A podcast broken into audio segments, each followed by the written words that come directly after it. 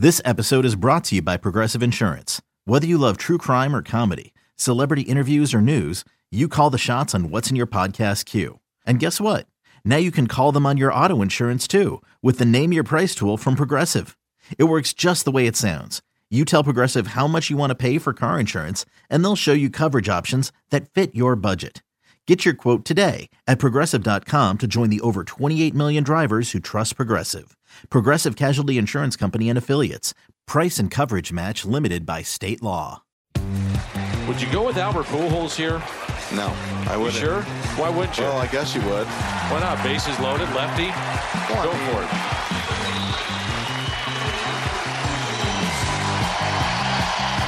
The first pitch outside. The bases are loaded for Albert Pujols. Albert hits it out to deep left. It is gone. It's a grand slam. 690 off the bench.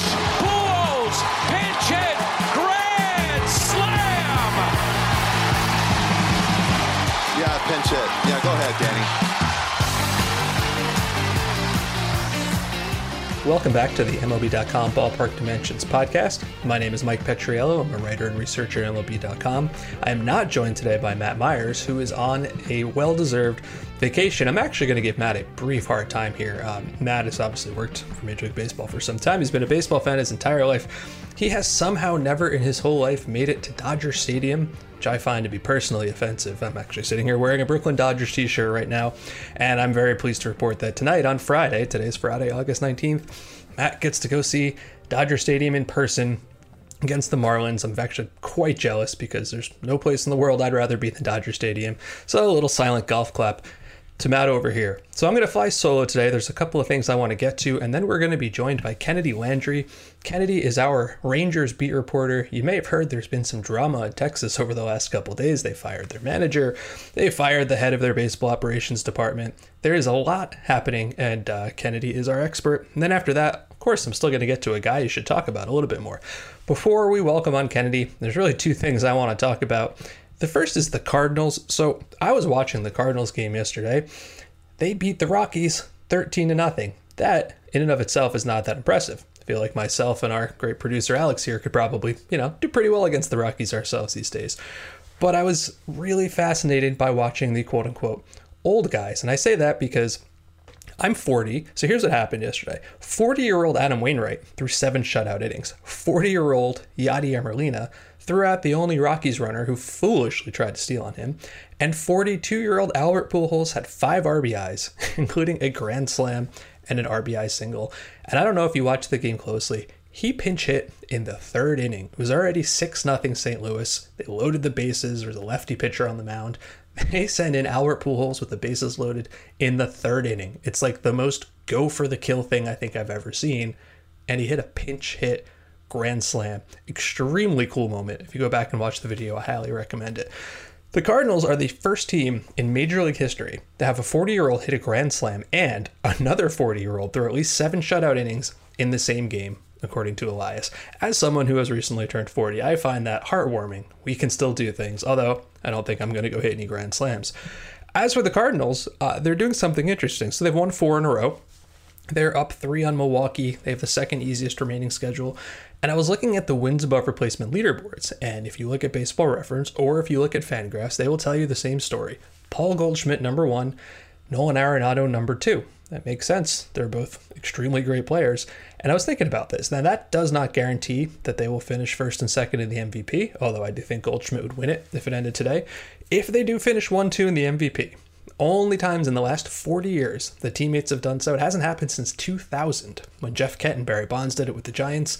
10 years previous, Barry Bonds, Bobby Bonilla did it with the Pirates. This could happen, and it could be the first time we've seen it in over 20 years. And I gotta say, Brewers kind of going in the wrong direction. The rest of the division is not great. I think the Cardinals are going to win that division, and in no small part because when they traded for Jordan Montgomery, he has allowed one earned run in three starts. Speaking of the Brewers, this is the other thing I wanted to talk about. What is happening with Josh Hader right now? So he was part of a trade to San Diego uh, that you maybe didn't notice as much as you should have because San Diego was doing a million other things. But if you were paying close attention, Josh Hader went into that trade kind of on a struggle, right? His last 10 games with Milwaukee, he allowed five homers, 15 hits, 13 runs, and then he got traded. He's only appeared in four games with San Diego in three weeks, and it's been kind of weird, right? One of those games was on five days rest. He appeared in a game on August 9th against the Giants, allowed three walks and three runs, and then didn't pitch for eight days. And then last night, they're facing Washington. Yu Darvish pitches great. It's 1 1 in the ninth inning. Darvish allows two men on and gets one out. Well, here comes Josh Hader, right? One out, runners on first and second. Josh Hader faces five guys. Here how it went hit by pitch, a walk to push in the go ahead run, a hard hit sacrifice fly to push in the third run, a single, a line out, 17 pitches, one swinging strike for a guy who was supposed to be the best closer in baseball. And I got to say, if you go back and look, there were some signs that this was coming. As I said, he struggled with Milwaukee to finish his time there. But if you look at his release point, it has really raised consistently some since his elite days. The ball's coming in at a different angle. I did not like that trade for either side when when it happened. I still don't like it for Milwaukee, and I'm liking it less and less for San Diego unless they can figure out what's going on. We're going to take a quick break, and we're going to be back to talk with Kennedy Landry about the state of the Texas Rangers. Another day is here, and you're ready for it. What to wear? Check. Breakfast, lunch, and dinner? Check. Planning for what's next and how to save for it? That's where Bank of America can help. For your financial to-dos, Bank of America has experts ready to help get you closer to your goals. Get started at one of our local financial centers or 24-7 in our mobile banking app. Find a location near you at bankofamerica.com slash talk to us. What would you like the power to do? Mobile banking requires downloading the app and is only available for select devices. Message and data rates may apply. Bank of America and a member FDIC.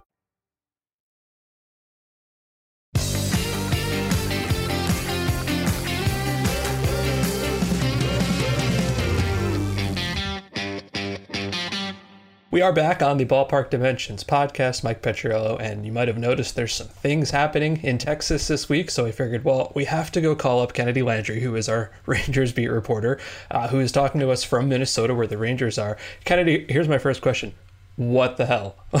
like, yeah, what, what has the last week just been like in terms of not just one big move, firing the manager, and then also firing the longtime, I forget what his title was now, president of baseball ops or whatever, in Jon Daniels. Um, a whirlwind for you? Yeah, no. Um, when I took over this beat last year, I texted T.R. Sullivan and I said, "You just left me with a with a dumpster fire," and uh, he he said he was too old for that. So yeah, I think I came in at the right time for him. But for me, it's been a big whirlwind of a week. I think that was a great word for it because um, I never, I didn't expect these two moves to happen, especially not mid-season, especially not on a random week in the middle of August. Honestly, is it safe to say that it was uh, more surprising that Jon Daniels got fired than it was that Chris Woodward was fired? Uh, absolutely, especially after Jon Daniels did most of the talking at the press yeah. conference after Chris Woodward got fired. It was um, yeah. it, it felt we started saying around the the media contingent in DFW that it felt very Game of Thrones ish. that he was just kind of he was he kind of took the fall for a lot of uh, the Woodward situation that was going on, and then less than 48 hours later, he followed him on out the door. I saw a quote um, that Ray Davis, who's the owner of the Rangers, said before the Monday press conference where, where Daniels and Chris Young talked about letting go of Chris Woodward, he already knew at that point he was going to let Jon Daniels go. Is that is that your understanding? And if so, uh, yes. man, that puts Jon Daniels in a weird spot. yes. Uh, so I think I believe Ray Davis, the majority owner of the Rangers, uh, said this is something I've been contemplating for months. Sure. Um, he said when Chris Young and John Daniels came to him on Monday to say, "Hey, we're thinking of letting go Chris Woodward. What do you think? XYZ. Uh, Ray said he already knew that he wanted to let go of Jon Daniels, but he didn't want the two to happen at the same time because he didn't want to conflate the two things. Ha- I guess he didn't want to connect the two, um, which I'm not sure I totally understand from you know from our standpoint as a media. Why not con- connect the two? Because if this is Woodward's failure. It's also Daniel's failure. Um, but he said he did not want the two to, you know, be connected in that way. From from the outside, the popular narrative is that well, they went out and they spent a lot of money. Last winter, right? On Seager and Marcus Semien. And when you drop more than a half a billion dollars, you expect to win right away. And first of all, I think that's an unfair characterization because you didn't spend $500 million on 2022 for these guys. You spent exactly. them for like 17 combined seasons of Seager and Simeon. uh, but, but even so, like, I mean, pretty much every preseason preview said, "Hey, the team will be better, but the pitching's not very good. They're they're not going to contend this year." And so I haven't been able to figure out if like the the powers that be in Texas actually thought they would be good and are disappointed, or didn't think they would win this year and understood that to be the truth, but didn't see the progress happening. Like, which one of those is more true in your opinion? It's probably the latter. I mean, again, I think this team is exactly who I would thought they would be personally. I mean, they they hit a lot of home runs.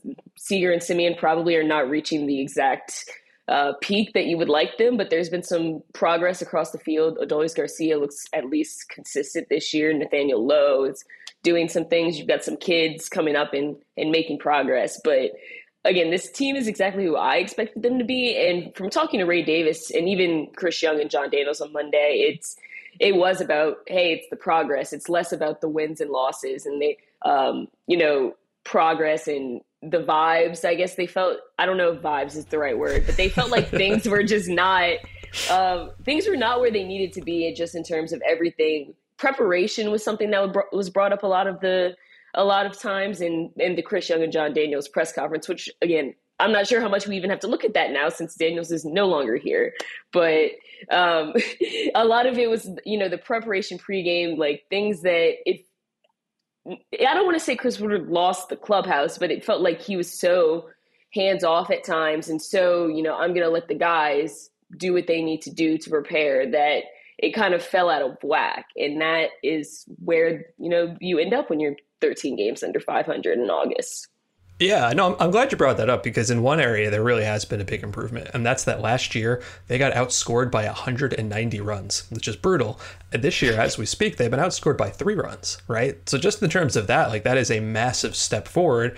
And yet the big thing that everybody keeps talking about is that they get killed in one-run games. So they're seven and 24 at the moment. And from my perspective, like it's not all luck, but I mean a lot of that is, you know, one loopy hit here and there that loses you the game. Mm-hmm did you, I mean, since you watch this team much more closely than I do, in those one run games, was there anything in Woodward's decision making where you're like, oh, this, this maybe is why they're upset because he's not putting them in position to win these tight games?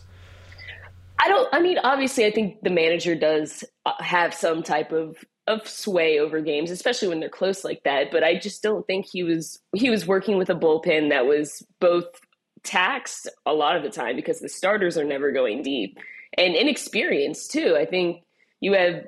I think Dennis Santana was on the team last year. Brett Martin has three straight seasons in in the big leagues, but other than that, you're kind of playing with uh, Matt Moore as as your main relief guy, and Garrett Richards was your long was your long reliever, and he was DFA'd yesterday. So I just don't think Chris Woodward was really working with much. I, I don't want to say that, but there was only so much that he could do, and I think this is when it comes back to the preparation they were talking about. I mean, um, the fielding has not been great this year, but even from Marcus Semien, who is supposedly a gold glover. Um, I think the outfield defense has been phenomenal for the most part. Uh, Adolis Garcia, like I said, looks consistent. Leody Taveras actually looks like a big leader this year, but the the infield pretty much all over is out of whack, and quite a few of those run one games probably happen with a, a PFP here, uh, a scooped ball there, uh, and even a clutch hit somewhere up and down the line. Yeah, it's interesting eh, to go back to the two big names in the infield there for a second, and Semien and Seager. They both, especially Semien, got off to kind of slowish starts, I guess, right? Like I think Semien right. went two months before he hit his first home run or yeah. thereabouts. But eh, you know, in the last since I guess since the beginning of June, he's got 17 homers and an OPS of almost 800, which is really good. Uh, Seager's probably going to hit 30 homers, and he made an All Star team. Like I feel like for the most part, after slow starts, those guys have kind of lived up to what you'd expect from them, right? Right. From my point of view, yeah, I think Marcus' first home run was a grand slam on May 30th in Oakland. I remember that. And and yeah, he's been really good since. And Corey is a phenomenal at Globe Life Field, but apparently can't hit in American League uh, ballparks this year for some reason. I don't know, but uh, yeah, they they do both kind of. They're doing what I've expected. I think for the most part, they've doing what what Ray Davis probably expected in Chris Young. I mean, it's two guys are not going to make a baseball team, and f- $500 million, however much you want to say it, is not going to win you a World Series. By the way, that's that's the weirdest thing to me is that Corey Seager loves hitting in that park. I think when I looked it up the other day, 18 of his 26 homers were at home. And when the Dodgers won the World Series in 2020, and it was pretty much all played, the postseason was played in Texas, right. and he crushed the ball there. And that park has a reputation of being like a giant Walmart that's very difficult right. hitting, and right. yet he loves it. Like, have you talked to him about that ever? Uh, yes, and all he said was, "It's a really great visual for me." Uh, so I guess the the batter's eye is phenomenal at Globe Life Field. I don't know what the engineers did out there, but it was made for Corey Seager. So, like, what's next? Like, obviously they've got an interim manager in Tony Beasley, Chris Young, who you know well respected, obviously, but is sort of thrust into this job where I, I think he didn't expect this to happen this soon. Like, what does this franchise look like in six months? I think that's also why the Daniels move comes as a bit of a shock to me because talking to Chris Young yesterday, which he w- he was very shocked by Ray Davis making the move to to let go of Daniels. He he let Daniels know before he let Chris Young know. Um, so that was uh, he was he was obviously very very shocked. And when talking to him yesterday, he kept saying, "You know, we're going to stay the course. The vision stays the same, as if JD was here." And you know, we're all here because of JD, is what he said. And I think I, I'm just not sure how much of a full course recorrection is going to happen in the next six months, eight months, whatever, uh, going into 2023. Ray Davis said he wanted to give Chris Young a little bit of quote runway going into 2023, give him some, some momentum as the general manager. But from our point of view, it seems like he has a little bit more work to do. I mean, now you, a, a job as the head of baseball operations that was two people is now one and it's solely his. And I know there's an entire front office and entire baseball ops staff behind him, but you know, he was doing this job as a partnership for 18 months and now he's got to do it alone by himself. And this is his first time in a front office. So um, I think it's going to be, it's going to be a learning experience for him as much as uh, anybody else, honestly. I think the other aspect of this is if you look at their drafts the last couple years, they weren't picking like high schoolers who are far away. They picked a couple of very, you know, you would think almost major league ready college picks in uh, Kumar Rocker this year and Jack Leiter last year. I actually want to want to ask you about each of those maybe later first. Um, I haven't seen him in person, so like I'm just looking at a stats page here, but he's kind of struggled a lot more than you'd think in Double A this year. An ERA over five and trouble throwing strikes. Uh, what's what's going on with him? Have you heard anything? Uh, talking to Chris Young about uh, Jack Leiter, obviously they challenged him by putting him in Double A right out of the gate. Chris Young said, "I mean, if we sent him down the, to Hickory at High A affiliate, I think he would have been in Frisco soon enough anyway." So he has been challenged a lot. I think he has struggled a lot more with throwing strikes than anybody would have expected. Obviously, command has always been an issue with him, but the the walks have been out of control. But since the futures game where he threw a perfect inning, he's kind of righted the ship a little bit. Um, he's not giving up as many home runs. He is still walking quite a bit, but he's uh, striking out more, so that helps. I think he now has four or five straight starts with less than three runs uh, surrendered. So it's not been a great debut season for Jack Leiter, but I think he is kind of righting the ship, hopefully, to go into uh, this fall instructs in whatever he needs to do to hopefully maybe make a MLB debut next year. And then Rocker hasn't pitched at all since he's been drafted, and I think I read they don't expect him to, which was a little bit of a surprise because uh, before the draft there was some thought like, oh, if he gets picked by a contender, maybe he's in the bullpen this summer. And uh, I guess they they're not going to pitch him at all. Is that right? Right. They're not uh, sending any of their pitchers out to an affiliate this year. They're just sending them. I, I think it just had to do with the timing of the draft, and then rookie ball's almost up anyway, and all of this. So all the pitchers that were drafted this year are just going to go to Arizona, get onboarded, do all the paperwork necessary, uh, just to get ready for fall instructs and see where it goes after that. Kennedy, I, I, bet you thought over the last week you'd have like a nice home series against the A's and go to Minnesota and just have a nice like Minnesota's beautiful this time of year. Uh, I I hope that your upcoming week is maybe a little less eventful than the past week. Uh, but thank bar, you. So. Yeah, no, thank you so much for spending a few minutes with us. That's Kennedy Landry, who is our Rangers.com, I guess TexasRangers.com, unless you want the hockey team uh, beat reporter. Kennedy, thanks so much. Awesome. Thank you so much.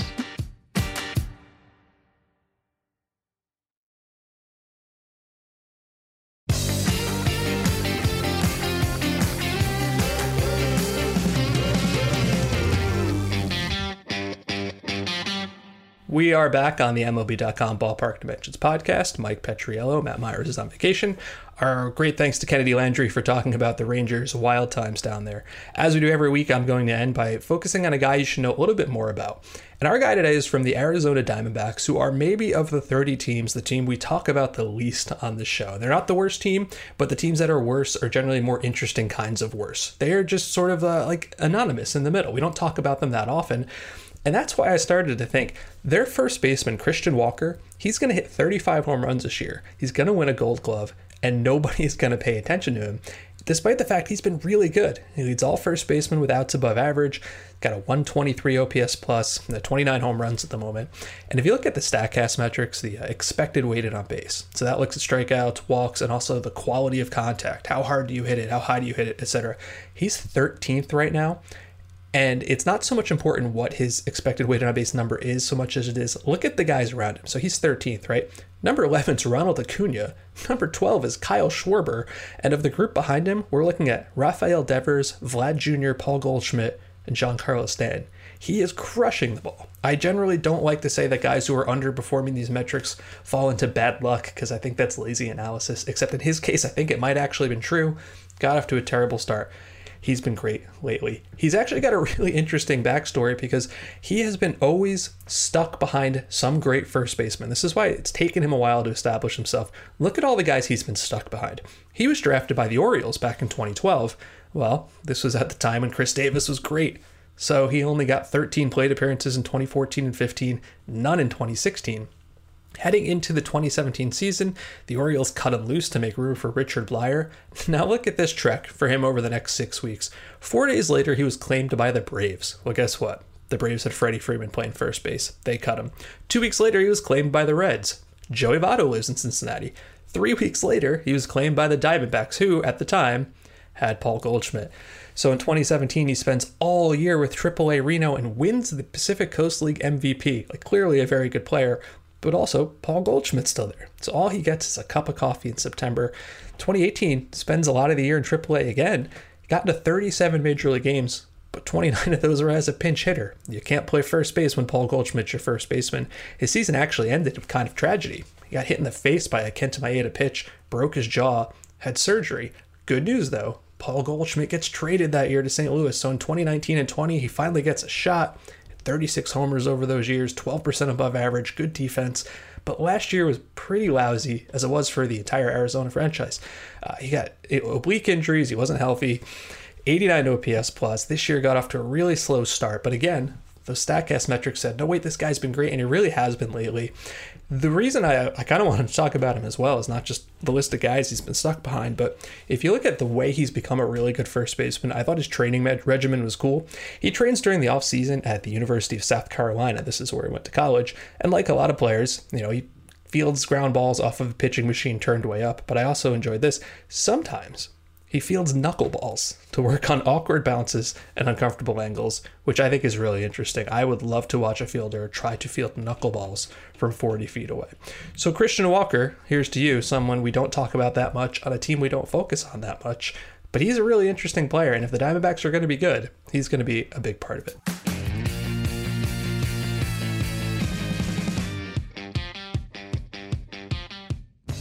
That'll do it for this week's podcast. Don't miss an episode by subscribing on Apple Podcasts, Spotify, or wherever you get your podcasts. If you're enjoying the show or have any suggestions, leave us a rating and a review. Thanks for listening to the Ballpark Dimensions podcast. See you next week.